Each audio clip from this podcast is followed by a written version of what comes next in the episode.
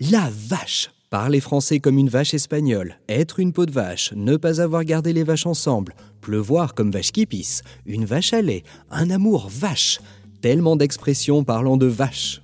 Pourquoi donc cet animal est-il autant nommé? Aujourd'hui uniquement associé à l'agriculture, il fut un temps où la vache était en vogue comme monnaie d'échange universelle. Autant il est courant d'entendre parler des coquillages comme moyen d'échange, autant la vache est passée aux oubliettes. Elle n'a pourtant rien à envier aux autres prémonnaies, hormis leur petite taille, peut-être, facilitant les transactions. Le bétail a plusieurs qualités. Il a l'avantage de se transporter lui-même et d'être même le moyen de transport en soi. Sous réserve d'habiter à la campagne ou d'avoir une grande surface d'herbe, la vache se conserve également sans peine. C'est un fournisseur de lait régulier. On le trouve sur tous les continents. La vache est donc un intermédiaire des échanges convoités aux quatre coins du monde et quelle que soit l'époque, d'Homère à l'Empire romain, en Asie mineure, dans les pays arabes et en Mésopotamie. Chez ces différents peuples, les amendes étaient même imposées en vaches. En France, durant les temps de crise comme la Seconde Guerre mondiale, ces bovins servaient non seulement d'intermédiaire des échanges, mais étaient également une réserve de valeur. Avec la guerre vient la misère, et la viande apparaît vite comme une denrée rare et donc chère.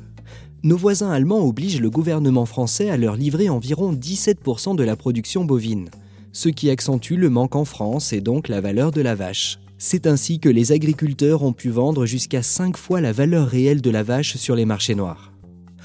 Aujourd'hui, la vache n'est plus utilisée comme monnaie en France. Grâce aux accords de paix, notre pays s'est rétabli économiquement et frappe une monnaie commune que l'on connaît tous, l'euro. En revanche, dans certains pays d'Afrique ou d'Asie, la vache sert aujourd'hui encore de monnaie. Au Soudan du Sud, par exemple, vit le peuple Nuer.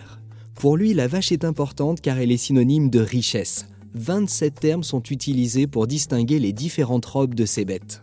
La richesse de chacun se fait par le cumul de l'argent et des têtes de bétail.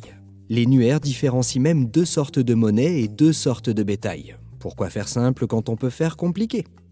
Il parle de l'argent du travail obtenu par un emploi, quel qu'il soit, et de l'argent de bétail obtenu par la vente de vaches. Pour le bétail, les nuaires parlent du bétail d'argent correspondant au bétail acheté avec l'argent gagné et du bétail de filles équivalent du principe de la dot. Peuple méconnu de beaucoup, les sont pourtant de véritables virtuoses des marchés d'échange. Le bétail d'argent peut être converti pour entrer dans les dots. Idem pour les autres richesses, à seule condition que l'argent n'ait pas été gagné dans des travaux indignes. La vache s'impose donc comme monnaie universelle bravant toute différence culturelle, religieuse, ethnique.